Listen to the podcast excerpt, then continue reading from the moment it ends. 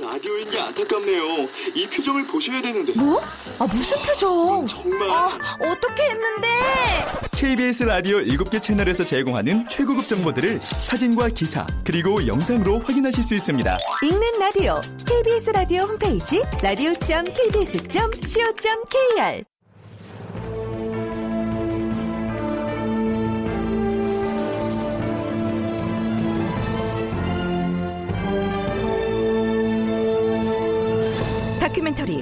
역사를 찾아서.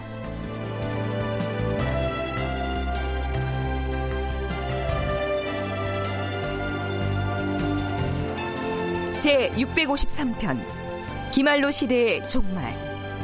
극본 이상락 연출 정혜진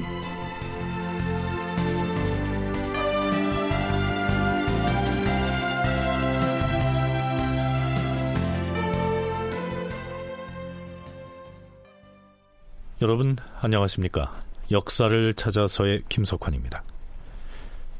중종 제위 32년째이던 서기 1537년은 간지로는 정유년이죠.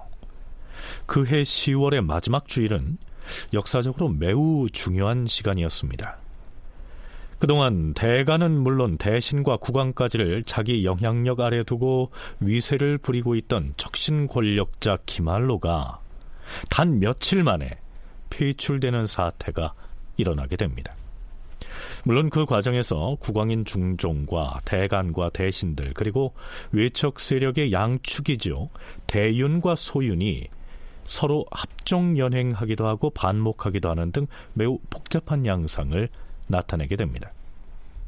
먼저 그동안 기말로의 권세에 위축돼 있던 중종이 이제까지와는 좀 다른 목소리를 냈던 때가 그해 10월 21일이었죠.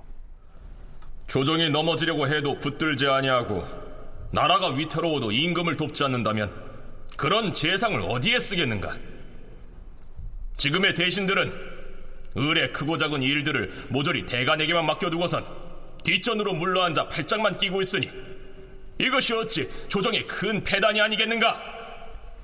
중종이 모처럼 대신들을 향해서 모든 일을 대간에게만 맡겨놓고 수수방관하고 있다면서 호통을 치는 건데요. 당시의 대간은 기말로의 수중에 있었기 때문에 이 정사를 대간에게만 맡겨놨다라고 한 것은 결국 국정을 기말로가 좌지우지하고 있는데 대신들은 대체 뭘 하고 있느냐 이렇게 타박을 한 셈입니다. 누가 봐도 척신인 기말로의 권력 전행과 또 국정농단을 겨냥한 발언인데요. 이전에는 중종이 이런 면모를 보인 적이 없었죠. 이때에 와서 비로소 중종이 기말로와 그의 세력을 내치기로 작심을 한 것이다. 전공학자들은 대체로 그렇게 분석하고 있더군요. 이때로부터 3년 뒤의 기록인 중종 35년의 실록 기사를 미리 당겨서 들춰보면 이런 내용이 보입니다. 당초에 유님의 집에서 기말로의 제거를 모의할 때 유난인이 세 가지 계책을 만들어서 유님의 결재를 얻었다.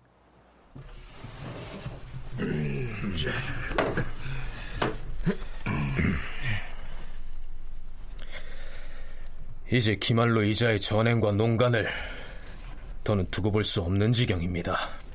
더 방치했다가는 종묘사직이 위태로워질 것이에요. 음, 그렇습니다. 주상께서도 우리와 마음이 다르지 않을 것입니다. 허나 그동안 대감께서 기말로와 손을 잡고 보익 동공을 명분으로 대간을 앞세워 세력을 키워왔으니 아니요. 이제 우리가 기말로와 손잡는 일은 없을 것입니다. 이제 그는 우리 모두에게 없어져야 할 대상입니다. 제, 그래서 그 제가 기말로를 내칠 계책을 나름으로 마련해 봤는데. 자, 자 여기 세 가지 방법이 있습니다. 그래요. 어디 말씀해 보세요. 일단 첫째로는 주상 전하께서 믿을 수 있는 몇몇 재상을 은밀히 불러서 그동안 기말로가 저지른 죄상을 공개적으로 적시한 다음에 제거하는 방법이 있고 그것은 국왕의 위험을 세울 수 있는 가장 명분이 있는 방법이긴 한데 너무 위험합니다. 조정 도처에 기말로 세력이 포진해 있는 실정이니 음, 저도 그 점이 좀 염려스러웠습니다. 자, 그럼 두 번째로 할 수 있는 계책은 역시 대간을 움직이는 것입니다. 대간이야말로 기말로 수중에 들어있긴 하지만 그래도 역시 전하의 뜻임을 밝히고 믿을 만한 대간을 사주하는 것이 가장 나은 계책일 것이오. 그럼 세 번째로 궁리했다는 계책은 무엇이오? 음, 나머지는 좀 단순한데 그 힘세고 용맹한 장사를 시켜서 기말로를 불시에 철퇴로 쳐 죽이는 것이지요. 자, 그렇다면 기말로를 제거하기 위해서 지금 이런 내용의 계책을 은밀하게 논의하고 있는 이 두 사람은 대체 누굴까요? 기말로 제거 프로젝트라고 할 만한 그 세 가지 계책을 세웠던 당사자는 놀랍게도 당시에 2조 참판이었던 윤 안인이었고요.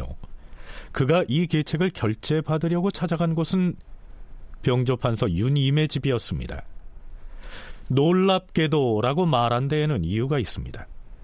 이 두 사람이 의기투합해서 기말로를 제거하는 일로 머리를 맞댈 사이가 아니었거든요. 유님은 세자의 외삼촌인데요. 보익 동궁을 명분으로 기말로와 손을 잡고 활동해온 대윤의 상징적인 인물이었고 이 윤안이는 중전인 문정왕후의 숙부로서 소윤 쪽의 인물이었습니다. 뒷날 인종이 되는 세자와 뒷날 명종이 되는 경원대군을 앞세워서 치열한 후계 다툼을 벌이고 있던 이 두 사람이 왜 이 시기에 손을 잡았는지 조선 중종 후반기에 척신과 전국동향이라는 논문의 저자인 김우기는 해당 논문에서 이 배경을 이렇게 설명하고 있습니다.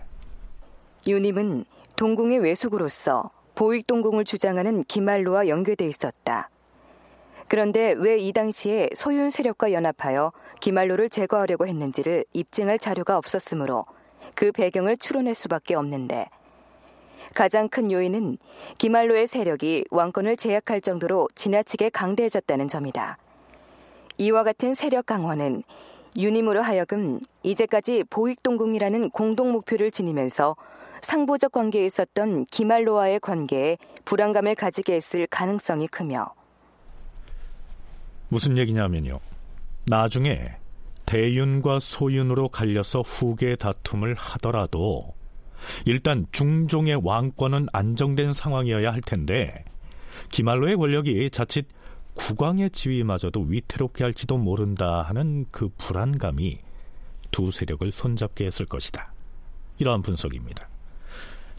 그렇다면 앞에서 유난인이 유님에게 제시한 기말로를 제거하기 위한 계책 세 가지 중에서 그들은 어떤 방법을 택하게 됐을까요? 아무래도 일부 대간을 사주해서 기말로를 탄핵하게 한 다음 그를 제거하자 하는 두 번째 방법이 가장 무난하다 생각했겠죠.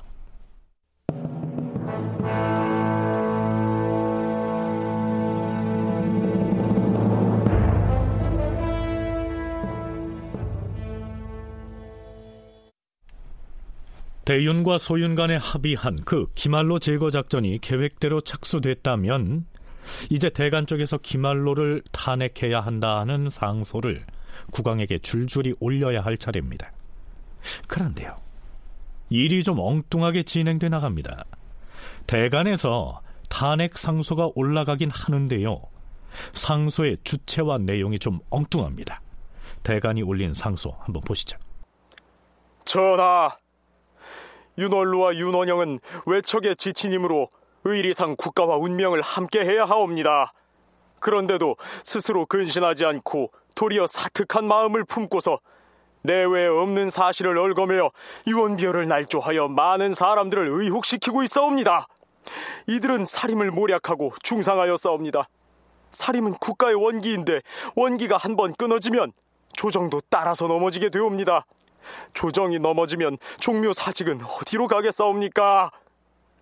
이렇듯 흉사를 꾸민 자들은 단 하루도 서울에 둘 수 없사오니 빨리 먼 곳으로 내쳐서 조정을 안정시키시옵소서. 기말로를 탄핵하길 바랐던 대간이 갑자기 문정왕후의 오빠와 동생인 윤월로와 윤원영 형제를 탄핵하고 나선 것입니다. 왜 그랬을까요?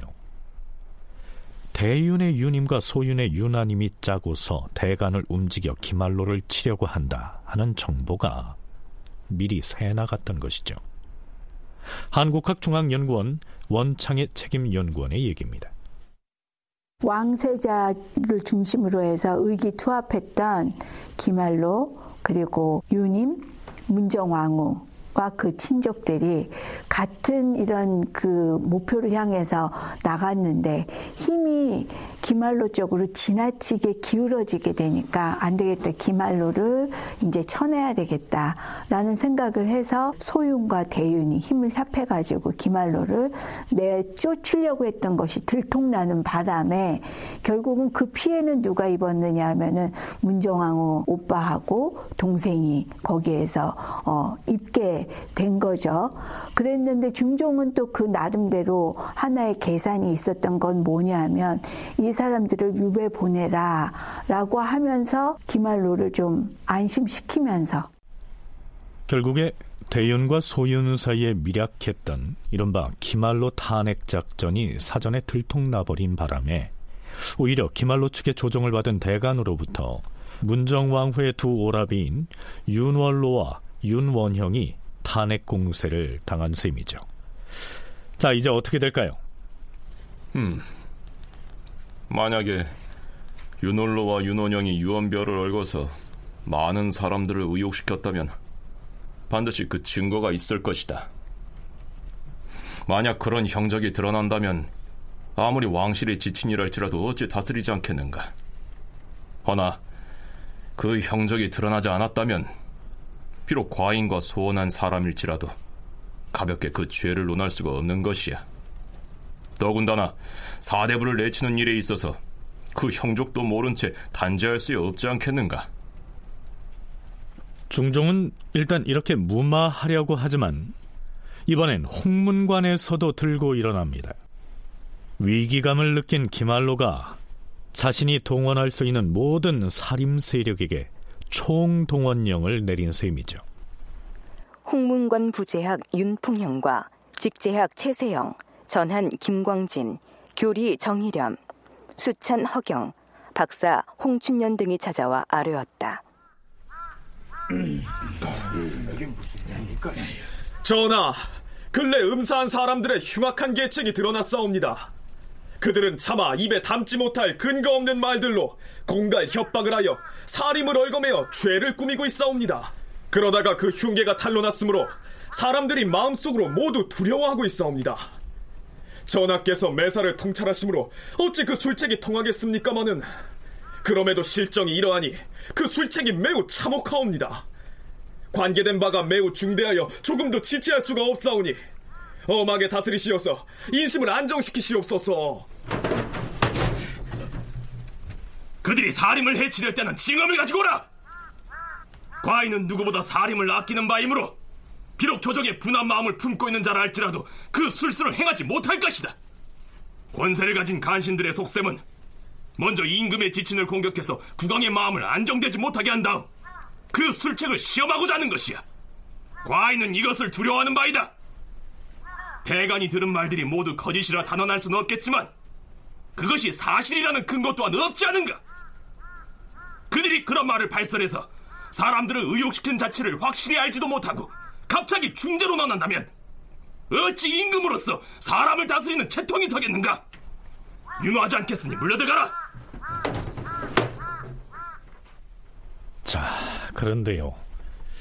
대간이 윤월로, 윤원형 형제를 탄핵하면서 언급한 그들의 죄상이 유언비어를 날조해서 살림을 해치려 했다. 라고 했고요. 홍문관에서도 차마 입에 담지 못할 근거 없는 말들로 공갈 협박해 살림을 얽어매어 죄를 꾸몄다. 이렇게 말하고 있습니다.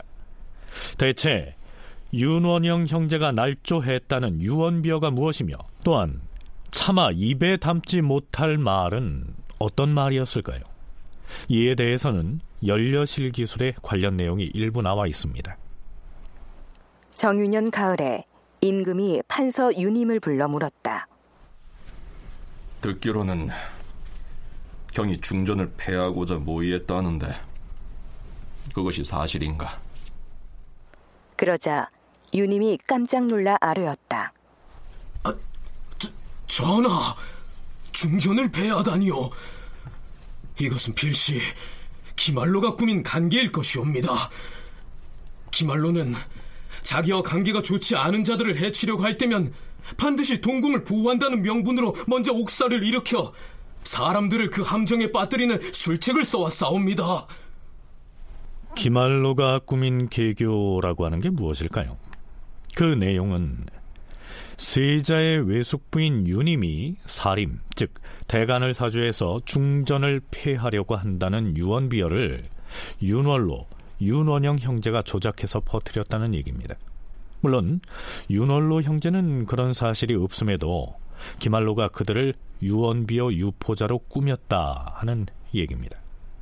이때 중종은 기말로가 자신이 탄핵 위기에 몰리자 대윤과 소윤을 이간시키기 위해서 조작한 것이라고 하는 이 사실을 간파하고 있었던 모양입니다. 하지만 기말로가 먼저 윤월로 형제를 탄핵하고 나섰으니 중종으로서는 난감한 처지에 빠진 것이죠. 자, 중종은 어떤 계산을 하고 있었을까요? 서강대 계승범 교수의 얘기 들어보시죠. 사실은 김한노가 먼저 선제 공격을 합니다. 선제 공격을 해서 이 문정왕후 쪽, 문정왕후 쪽하고 나타 그 이른바 소윤들 그쪽으로 해가지고 좀 이제는 이제 김한도 쪽에서 볼 때 이제 마지막 남은 눈의 가시가 이제 문정왕후가 보호하고 있는 명종이죠. 그리고 그쪽을 끼고 도는 그 소윤 세력들을 좀 치려고 하는데 역공이 들어오는 것입니다. 그런데 그때 결과가 문제는 뭐냐면 이건, 이건 어차피 형사 재판이라기보다는 정치 재판이거든요. 그렇게 볼 때 중종이 볼 때 이제 선택을 하는 건데 중종도 앞에서 이미 너무 김한노가 혼자 너무 권력을 휘두르는 거에 대해서 좀 불안을 느끼고 어떻게 하면 쟤를 견제할 수 있을까 이런 식으로 하고 있던 차에 이제 서로 공격이 시작되는 것이죠. 그렇게 되다 보니까 중종이 이제 아 요번 기회에 김한노를 제거해야겠다. 하지만 중종이 내심으로 기말로를 제거해야겠다는 결심을 굳혔다고 하더라도 그건 나중의 일이고요. 우선은 기말로가 대간을 동원해서 제기한 이 윤월로, 윤원영 형제에 대한 탄핵 문제를 어떻게든 해결해야 했겠죠.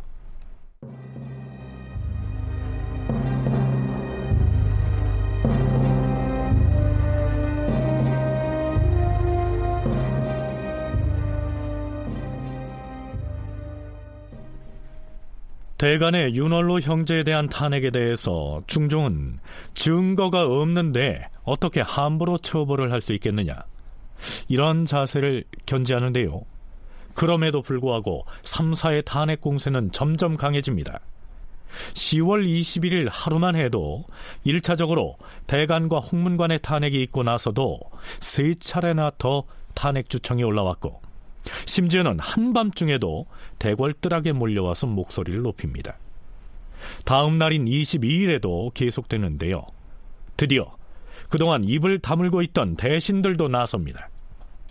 좌의정이었던 김할로가 영의정 김근사, 우의정 윤은벌을 비롯한 육조의 당상관들을 이끌고 나선 것이죠. 전하, 어제 대간과 홍문관이 아는 것을 보니 매우 해괴하옵니다. 속히 공론을 따르셔야 하옵니다. 대간이 아는 말 가운데는 윤월로 등이 차마 입에 담지 못할 말들을 얽어서 유언비어를 만들었다고 하였는데 그 말에는 반드시 근거가 있을 것이옵니다. 만일 전하께서 조금이라도 망설이신다면 조정의 인심이 위태로워질 것이옵니다. 쾌히 결단을 내리시옵소서. 과인 역시 그 일을 듣고는 매우 해괴하게 여겼다. 윤월로와 윤원영이 비록 과인의 지친이라고는 하나 평소 소원하게 지냈기 때문에 그 마음속을 알 수가 없었다. 그러나 여러 정황으로 볼 때 그들이 무엇 때문에 조정의 원망을 품고 그러한 일을 도모했겠는가? 최근에 조정이 화평해서 매우 좋은 일이라고 여겼는데 뜻밖의 소란이 일어나 이 지경에 이르렀구나. 다른 일이라면 임금은 죄의 경중만 추론하면 그만이겠지만 이와 같은 큰 죄의 경우는 삼가는 마음으로 매우 신중히 다루는 것이 옳지 않겠는가? 전하, 신중히 여기고 삼가야 한다는 전하의 하견은 매우 지당하옵니다. 하오나 이번 일은 대간, 홍문관, 육조 등 전원이 논계를 하였사오니 윤월로 형제의 죄상은 상하가 모두 환히 알고 있는 것이옵니다. 망설이지 마시옵소서. 대신이 아래는 뜻을 과인도 모르는 바가 아니다. 허나 대저 사람의 죄를 논할 때는 신중하게 여기고 함부로 단죄하는 것을 삼가지 않을 수가 없는 것이야. 그렇기 때문에 여러 차례 아뢰었음에도 과인이 윤호하지 않는 것이다. 전하! 분명히 죄가 있는 사람인데도 그에게 합당한 죄를 주지 아니한다면 이는 임금이 실정을 한 것이옵니다. 옛말에 나라 사람이 모두 누군가를 죽여야 한다고 말하면 죽여야 하는 것이고 나라 사람이 모두 죽여서는 안 된다 말하면 죽이지 않는 것이다라고 한 것은 임금에게 신하들의 말을 따르라는 뜻이옵니다. 이제 대관과 홍문관은 물론 심지어 대신들까지도 한꺼번에 나서서 아뢰었으니 이는 곧 나라 사람들의 말인 것이옵니다. 따르지 않으실 수가 없사옵니다. 그렇사옵니다. 전하께서 이 일에는 증언과 형적이 드러나지 않았기 때문에 따르지 않는다라고 하시자 대관과 홍문관이 무엇라 하였사옵니까? 이놀로 등이 차마 입에 담지 못할 말을 조작하였다라고 아뢰지 않았사옵니까? 그러니 증언이 없고 형적이 없다고 말할 수는 없사옵니다. 대간에게 하문하시면 그 형적을 알 수 있을 것이오니 그 죄를 명쾌하게 다스리시옵소서. 어허, 경솔하게 처리할 수 없다 하지 않았는가? 이만 물러들 가라. 기말로 등이 말하기를 나라 사람들이 모두 죄가 있다고 하면 죄가 있는 것이다. 라고 했는데요. 기말로가 언론 3사는 물론이고 육조당상의 의정부 정승들까지 총동원해서 윤월로 형제에게 죄가 있다고 한 목소리를 내는 터에 이쯤 되면 임금이라고 해도 자신들의 말을 따르지 않을 수 없다 하는 계산을 했겠죠. 중종은 아까 말씀드린 것처럼 적극적으로 앞에 나서서 자기 뜻을 관철시키는 그런 왕은 아니에요. 다만 조정을 쫙 바라보면서 치고받고 싸우는 건데 그 치고받고 싸우는 힘이 균형을 잘 맞추고 있으면 중정은 만족하는 사람이에요. 왜냐하면 균형이 맞아야 그 중재자의 역할로서 왕이 돋보이고 왕으로서의 권위를 행사할 수가 있는 것이죠. 근데 그것도 밸런스, 균형이 깨져서 어느 한쪽으로 너무 일방적으로 몰리다 보면 왕이 오히려 그들의 눈치를 봐야 하게 되는 상황이 발생하는 거죠. 그럴 때 중정이 항상 그 소극적이지만 뒤에서 물밑 작업을 통해 개입해가지고 그 너무 혼자 올라가 있는 쪽을 끌어내리는 이런 역할들을 주로 하는데 대소신료들이 파상적으로 윤월로 형제에 대한 탄핵 공세를 하는 와중에도 중종은 뭔가 물밑 작업을 하고 있었을 것이란 얘기입니다. 여기에서 한 가지 궁금한 점이 있는데요. 기말로의 두 신복인 채무택과 허항은 왜 모습을 보이지 않는 것일까요? 사신의 논평을 들어보시죠. 기말로와 윤월로는 대대로 사이가 좋지 않아 서로를 해치려고 하였다. 이때에 이르러 윤월로가 유님의 집에 가서 기말로를 제거하기로 의논을 하였는데 기말로를 따르는 자가 그 말을 듣고서 기말로에게 달려가 이 사실을 알렸다. 기말로는 영의정 김근사를 시켜서 윤월로가 살인을 해치려 한다면서 죄를 거짓으로 꾸몄다. 이때 허항과 채무택은 모두 상을 당하여 밖에 나가 있었는데 기말로가 급히 편지를 보내 불러들이려 하였으나 뜻을 이루지 못하였다. 그러나 기말로는 이들과 서로 의논하여 윤홀로의 죄를 얽었다. 기말로로서는 매우 중차대한 시기에 자신의 오른팔과 왼팔인 채무택과 허항이 공교롭게도 상을 당해서 그들을 곁에 둘 수가 없었던 것입니다.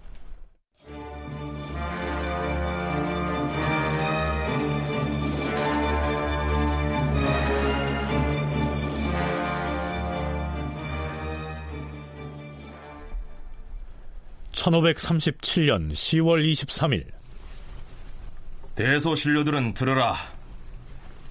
이번 일에 대해서는 공론이 매우 크게 일어나고 있는데 과인이 어제 감싸고만 있겠는가? 다만 근래 죄를 입은 사람이 많았던 것을 생각하니 이번 일이 매우 유감스러워서 망설였을 뿐이다. 윤월로와 윤원영은 아직 나이가 어린 연소배로서 사안의 중대함을 모르고 그런 망언을 하기에 이르렀으니 문외로 출송하여 도성안에 발을 붙이지 못하게 한다면 민심이 조금은 진정이 될 것이다. 드디어 중종이 윤월로 형제를 도성 바깥으로 내보내겠다고 결단합니다. 그리고는 과인이 어제부터 곧불이 있는 듯하니 경들의 발언은 더 이상 듣지 않겠노라. 아, 그리고 얼마 동안은 경연에 나가지도 아니할 것이니 승정원이나 홍문관에서는 경연을 품위하지 말고 기다렸다가 나중에 과인의 전교가 있으면 그때 다시 품위하라.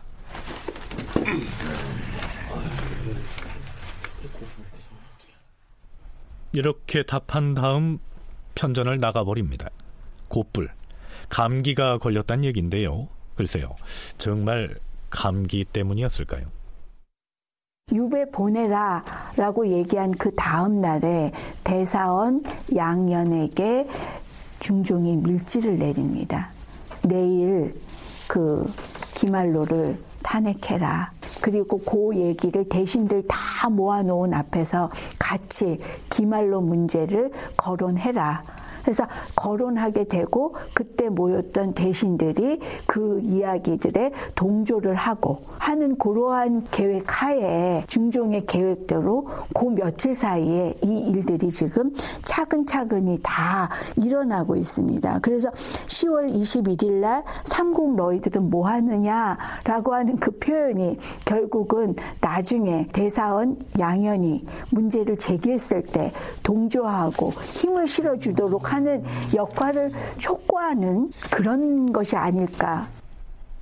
기말로는 이때 드디어 윤월로 윤원형 형제를 쳐내는데 성공했다 하고 좋아했겠지만 중종은 이제부터 바야흐로 기말로를 제거하기 위한 계책을 실행에 옮기려고 궁리했던 것이죠.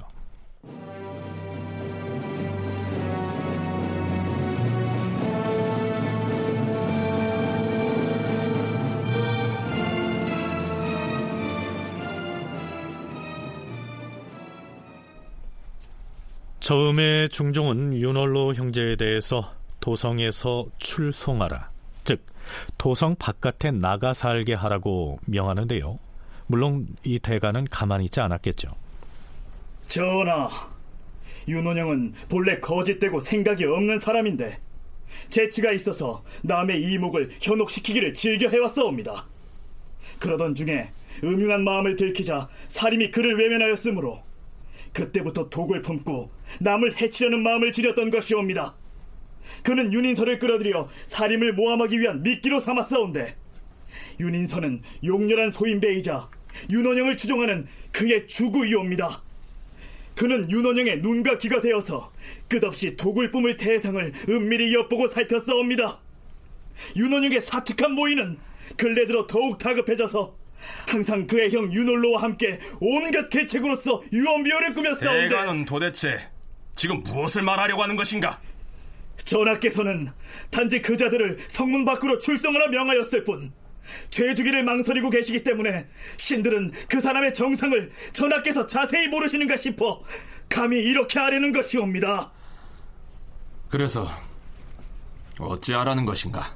속히 더 먼 곳으로 내쳐서 종묘 사직을 안정시키시옵소서. 음, 그러한가.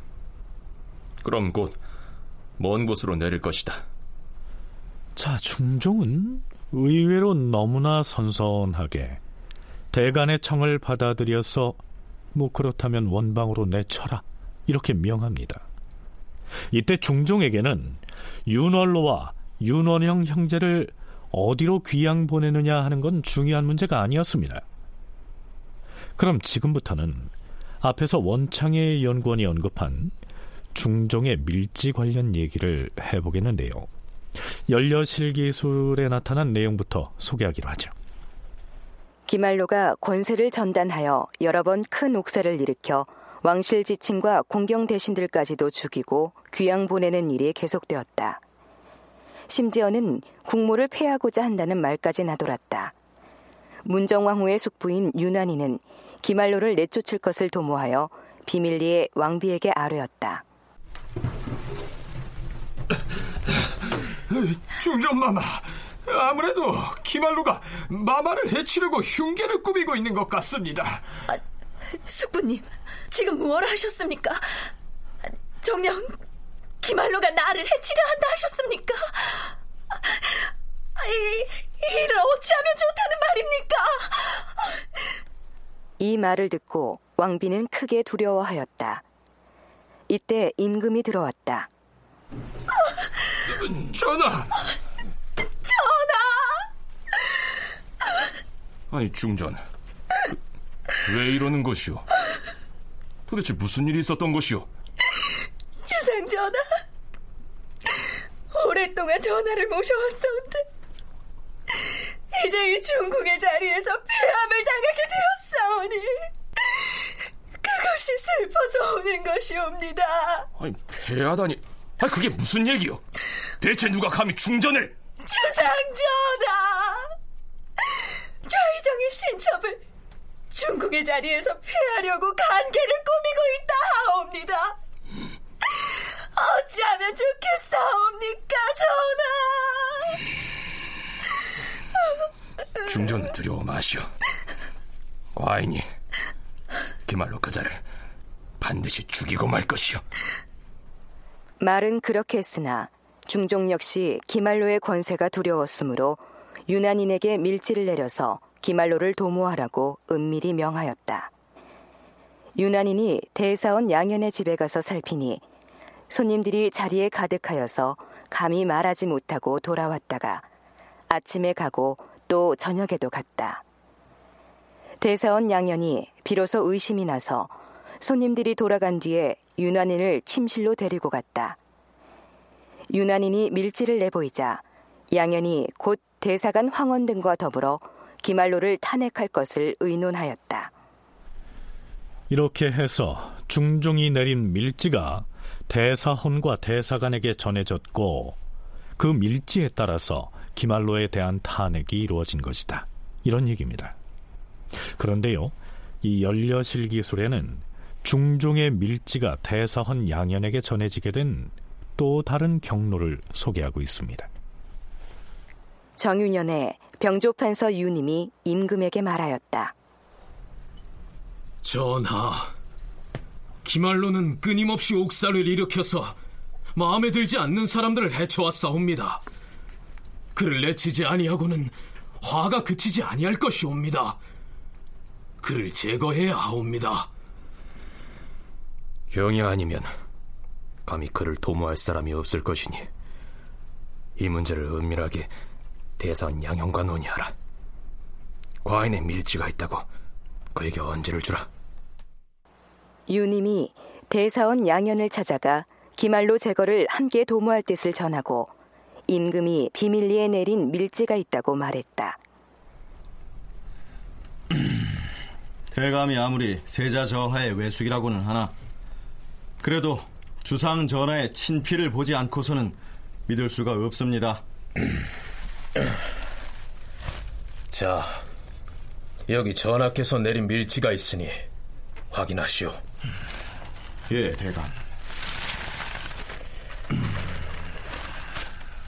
그래도 공이 의심을 한다면 한 가지 약조를 하지요. 기말로에 대한 탄핵을 발의하는 날 전하께서 정사를 열 것이요. 전하께서 정사를 열어 무엇을 하시겠다는 것인지. 그날 정사에서 승지를 잔판으로 그리고 지비를 승지로 삼는다는 어명이 있으면 이것을 신호로 삼으면 될 것이오. 기말로를 탄핵하는 거사를 결행하는 데 있어서 세자의 외숙 유님과 대사원 양현 사이에 일종의 암호 같은 것을 정한 것이죠. 앞에서 그날 정사가 있을 것이라고 했는데요. 여기에서 말하는 정사란 벼슬아치의 임명과 해임에 관한 사물을 일컫습니다. 즉 국왕이 그날 인사 명령을 내리면서 승정원에 승지 한 사람을 참판으로 임명하고 사헌부 지휘한 사람을 승지로 임명한다고 발표하면 그걸 신호로 삼아서 대관에서 기말로에 대한 탄핵을 발휘하라. 이런 얘기죠. 어찌됐든 중종이 자신의 밀지를 문정왕후의 당숙인 유난인을 통해서 전했든 아니면 세자의 외숙인 유님을 통해서 전했든 일단 사헌부 대사원 양연에게 전달했던 것만은 사실입니다. 여기에서 한 가지 생각해 볼 것은 아무리 당시 기말로의 권세가 두려웠다고 해도 기말로가 했던 것과 똑같은 방식으로 대간을 사주해서 그에 대한 탄핵을 발휘하고자 계략을 꾸미고 있었으니까요. 이건 좀 국왕의 채모하고는 좀 안 어울리지 않습니까? 계승범, 원창의 두 전공학자의 얘기 차례로 들어보시겠습니다. 국왕도 정치가 중에 한 명이니까 자기 자신의 이해관계가 있죠. 그 이해관계를 정당하게 하기에는 약간 좀 떳떳하지 못하고 그러나 하긴 해야겠고 그럴 때는 왕도 대관을 이용합니다. 중종만 그런 것이 아니고요. 그 이후에 제가 확실하게 아는 것만 말씀드려도 일단 광해군 같은 경우에 광해군도 자기가 무슨 일을 하고 싶어요. 누굴 제거하고 싶어. 그러면 왕이 나서가지고 난 쟤 싫어. 쟤 죽이자. 그렇게 하면 왕의 체면이 말이 안 되는 것이죠. 어떻게 하냐 하면은 허균이라거나 이런 사람 시켜서 유생들로 하여금 상소를 올리게 해요. 아니면 또 대간 쪽에다 누굴 시켜서 대간에서 탄핵을 하게 합니다. 그러면 이제 왕은 모른 척하고 나가서 어 이런 상소가 막 올라옵니다. 어 그러니 조사 한번 해봐라. 어 나쁜 놈이네. 제거. 뭐 이런 식이고. 반정으로 인해서 자기 힘으로 왕위에 올라간 것이 아니라 신료들의 힘으로 왕으로 추대된 왕입니다. 그러니까 그 사실 자체만으로도 이미 신권이 너무 강하다는 것을 우리가 알 수 있는데 중종이 왕위에 올라서 대가 세가지고 어, 그 신료들을 전부 다다 어, 휘어잡고 전국 운영의 주도권을 본인이 잡았다면 이렇게 비정상적인 방법을 쓰지 않았을 겁니다. 기말로에게 의지하고 남곤에게 의지하고 조광조에게 지나치게 권한을 줘서 또 이런 개혁을 급진적으로 하게 하고 이렇게 된 것들은 사실은 어, 정상적인 건 아니라고 보여지는 거죠. 이렇게 비정상적인 전국 운영은 결국은 왕권이 공고하지 못하기 때문에 밀지로 일을 처리하게 되는 거 아니겠습니까? 방식이나 절차야 어찌되든 중종은 대윤과 소윤 그리고 대간 세력과 결탁해서 기말로를 제거하기 위한 작전에 돌입한 것입니다.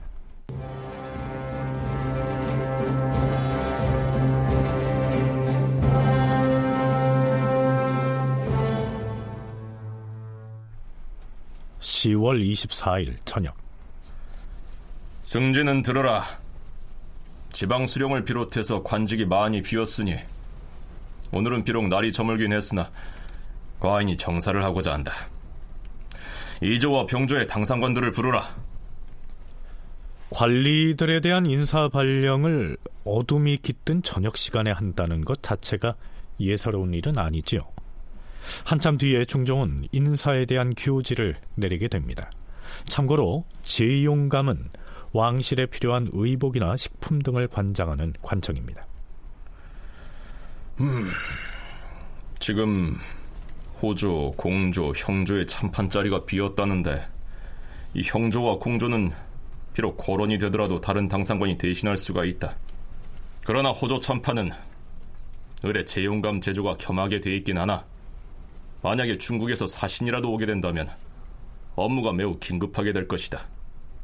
하여 승정원 우승제 박수량을 호조 참판에 제수하고 사헌부 지부의 최낙을 승지로 올려서 제수하노라. 이 기사에 대한 사관의 평을 보면 특히 이 최낙에게 승지 발령을 낸 배경이 기술돼 있습니다. 최낙은 기말로와 절친한 사람이다. 임금은 곧 기말로를 탄핵하려는 것을 알았기 때문에 최낙을 특별히 승진시켜서 대간의 반열에 있지 못하게 한 것이다. 최낙이 누구냐면요. 기말로의 오른팔인 최무택의 당숙입니다. 이제 곧 대간에서 기말로에 대한 탄핵에 들어갈 것이기 때문에 최낙을 대간의 자리에서 빼내서 승정원으로 올리는 조처를 취한 것이죠.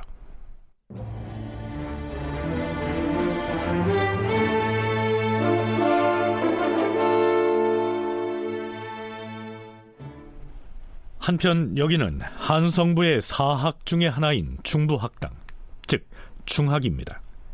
지금의 종로구 중학동에 있었지요. 그날 점을 역해 사헌부와 사관원의 간관들 중에서 대사원 양연을 비롯한 아홉 명이 여기 모입니다. 아, 나에도 저물었는데 왜 모이라고 한 건지. 그러게 말이야. 무슨 일이 있나? 대사원이 모이라 해서 오긴 왔는데. 기다려보자. 자, 자, 조용히 하세요. 오늘은 국가적으로 매우 중대한 일을 의논하려고 이 양사의 대간을 여기 모이게 한 것입니다. 제가 조금 있다가 여러분에게 발표할 초안을 작성하는 중이니 조금만 기다리세요. 자, 그렇다면 기말로는 중종이 다 늦은 저녁 시간에 인사 발령을 내리고 사헌부와 사관원의 간관들이 합사해서 웅성거리고 있는 이 상황을 수상하게 생각하고 있지 않았을까요? 그럴 겨를이 없었습니다. 바로 이날이 기말로의 아들 김지가 장가드는 날이었거든요. 많은 대소 신료들 역시 그의 집에 몰려가 있었습니다. 대사원 날이 전하께서 정사를 열었습니다. 어, 그래요. 그 정사의 내용이 무엇입니까? 예, 승정원 승지가 참판이 되고 선부 지비가 승지로 올라갔습니다. 아, 그렇군요. 됐습니다. 됐어요. 예. 자, 제가 미리 준비한 상소문의 초안을 발표하겠습니다. 제가 저 위쪽으로부터 은밀히 명을 받았으니 여러분께서는 주어도 의심을 하지 마시기 바랍니다.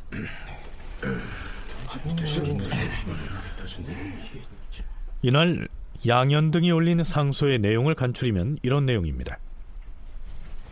전하, 좌의정 기말로는 흉악하고 사특함이 이루 헤아릴 수 없어서 탄핵을 할 가치도 없사옵니다.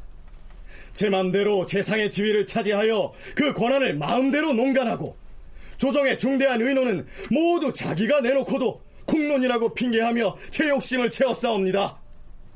자기와 다른 자는 배척하고 자기에게 붙쫓는 자는 진출시키며 눈 한 번 흘겨본 원한만 있어도 악마의 독을 마구 내뿜었으므로 대소신료들이 그 칼날을 당해내지 못하고 전갈의 독을 맞은 듯이 숨을 죽이고 두려워서 어쩔 줄을 몰랐사옵니다.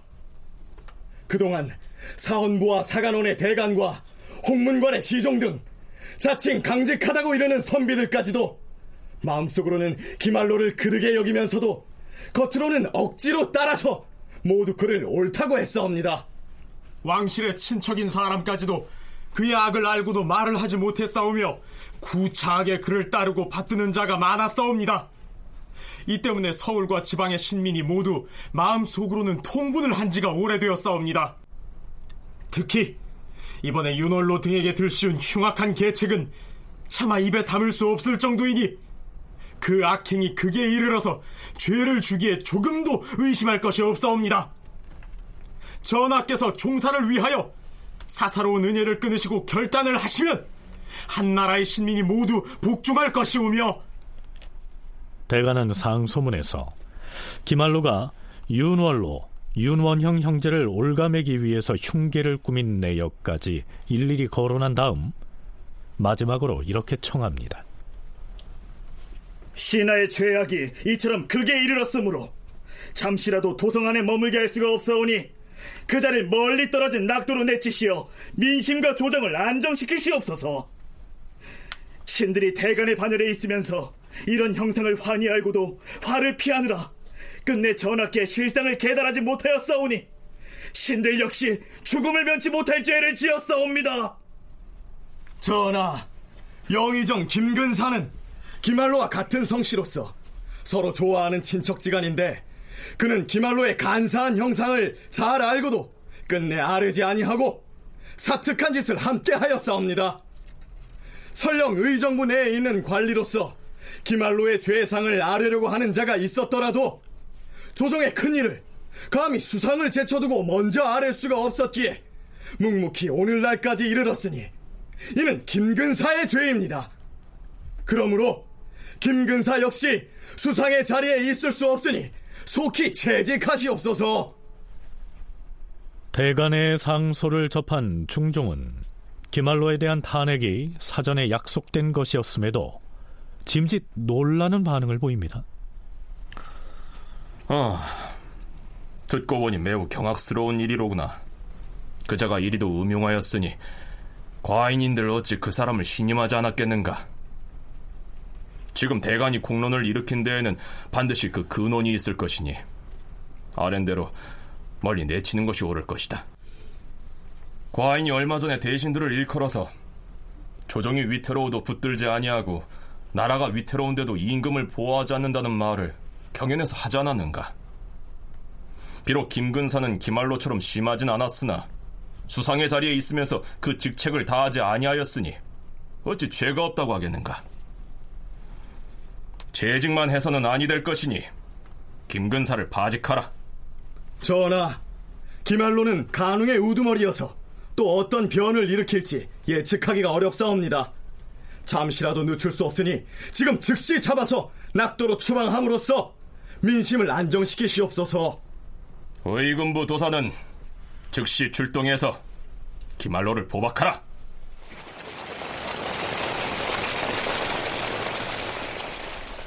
그런데 기말로의 탄핵과 관련된 이 기사의 논평을 보면 사관은 국왕으로서의 중종의 한계를 꼬집고 있습니다. 기말로를 내친 일은 통쾌하게 여기지 않은 사람이 없었다. 다만 그 일이 조정에서 나오지 아니하고 외척에게서 나왔으므로 공명정대하지 못하다고 해서 식자들이 한스럽게 여겼다. 국정을 농단하고 있는 척신 권세가를 쳐내려면 국왕으로서 정당한 사법 절차에 따랐어야 하는데 대윤과 소윤이라고 하는 외척을 동원해서 또 다른 척신인 기말로를 쳐냈으니 이걸 두고 공명정대하지 못하다고 지적하고 있는 겁니다. 공명정대하게 처리해야 하겠다. 그럴 경우엔 사실은 정식 라인을 밟아서 처리하면 되는데 이거는 뭘까 어떤 미묘한 정치적인 역학관계란 말입니다. 알력이죠. 쟤는 나쁜 사람이에요. 옛날에 무슨 범죄 행위를 한 게 있어요. 이거를 내가 공표해서 공식적으로 사법부에다가 회부하길 원합니다. 이렇게 한다고 해서 잘 된다는 보장이 없어요. 정치 무대에서는. 오히려 제가 그러면은 내 속마음을 자기가 혼자 먼저 공표한 것이기 때문에 집중 포화를 받고 내가 사라질 수도 있는 것이죠. 그러니까 정치 무대에서 내가 상대방을 제압하고 권력을 쥔다는 거는 먼저 물리적으로 그 사람을 제압을 해야 해요. 그 다음에 얘가 무슨 범죄를 졌습니다 하는 거는 뒤에 사후에 내 행위를 정당화하는 명분 역할을 하는 것 뿐이에요. 그러니까 이게 좀 순박한 사람들이 명분을 먼저 내걸고 하다가 대부분 이게 제거당하는 것이죠. 네, 무엇보다 중종으로서는 왕권이 취약해서 기말로의 권세의 상당 부분 의탁하고 있었으니까요. 이런 방식으로라도 그를 일단은 제압을 해놔야 했겠죠.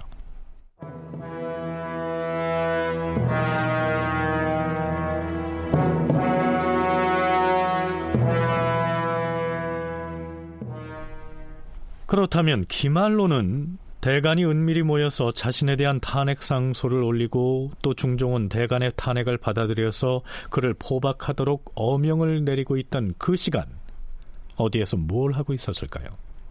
그때 기말로의 집에서는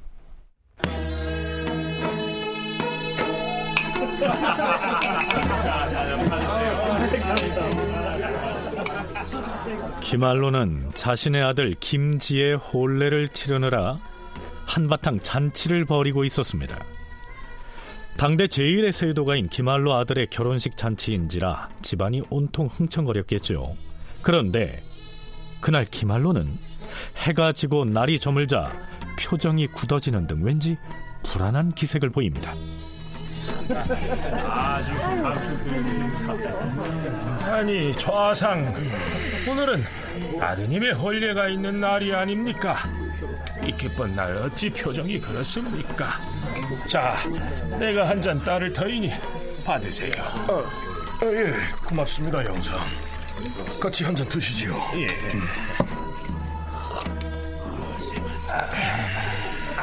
아, 좌상, 어찌 그리 어두운 표정을 하시는 것이요? 일어나서 함께 춤이라도 추실까요? 아, 아 아니요, 영상. 다만 와야 할 것이 아직 당도하지 않아서 그렇습니다. 아, 와야 할 것이 아직 당도하지 않았다 하였어요.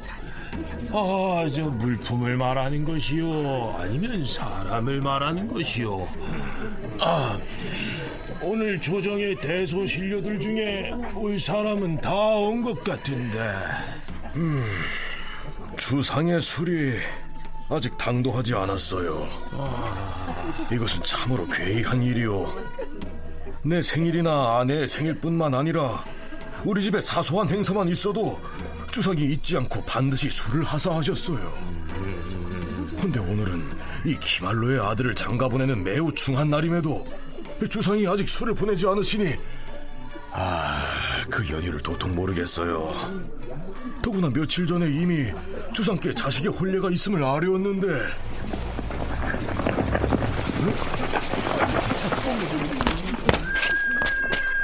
어명이요! 아, 이제야 전하께서 좌상의 야산 술이 당도한 모양입니다. 기말로를 호박하라! 내가 묻어섰네 이놈! 내가 어딘 줄 알고 감히 어명을 사칭하느냐! 이번은 이 나라의 좌상이고 너는 영상이다! 이놈 썩 물러가지 못하고! 아니냐! 죄인 기말로를 호박하여 끌어내어라! 예!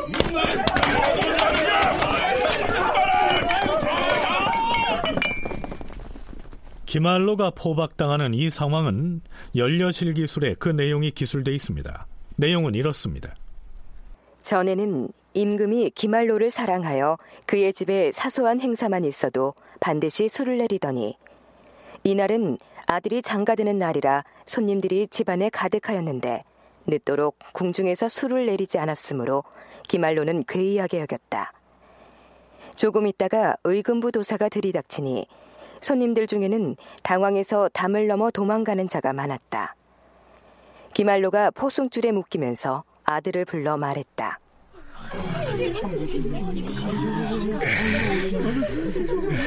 결국 이런 날이 오고야 말았구나.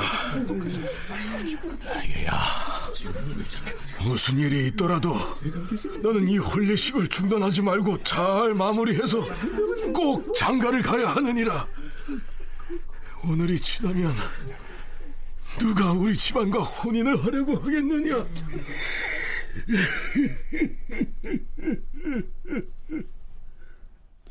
이렇게 해서 기말로의 시대가 일단 막을 내립니다. 그런데요. 중종은 기말로라고 하는 세도가를 내치기 위해서 소윤과 대윤의 힘을 이용했지 않습니까? 장차 또 다른 척신이 활개칠 발판을 마련해 준 셈입니다. 왕권의 기반이 취약했던 중종, 그의 어찌할 수 없는 한계였다고 봐야겠죠. 사람만 바뀌었을 뿐이지 무너진 정치 시스템이 회복되지 않았기 때문에 똑같은 문제들이 계속 반복되어져서 만들어질 수밖에는 없게 되는 거죠. 문제는 중종이 힘이 없었기 때문에 누구를 데려놔도 그쪽으로 자꾸만 힘이 쏠릴 수밖에 없는 그런 현상들이 반복적으로 일어나고 있다는 거. 그게 지금 중종 시대의 한계인 것 같습니다. 다큐멘터리 역사를 찾아서 다음 주 이 시간에 계속하겠습니다.